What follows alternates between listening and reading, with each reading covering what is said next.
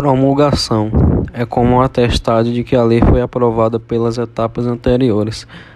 Nesta etapa, o projeto de lei passa definitivamente a ser executado como lei, passando a vigorar após a publicação. Já na publicação, é a última fase da elaboração da lei.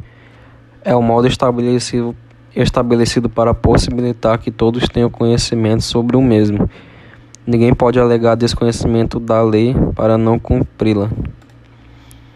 Em direito, lei complementar é uma lei que tem como propósito complementar e explicar algo à Constituição. A lei complementar diferencia-se da lei ordinária desde o quórum para sua formação. A lei ordinária exige apenas maioria absoluta de votos para ser aceita, enquanto a lei complementar exige maioria absoluta.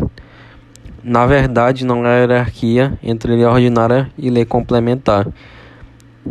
O que há são campos de atuação diversos.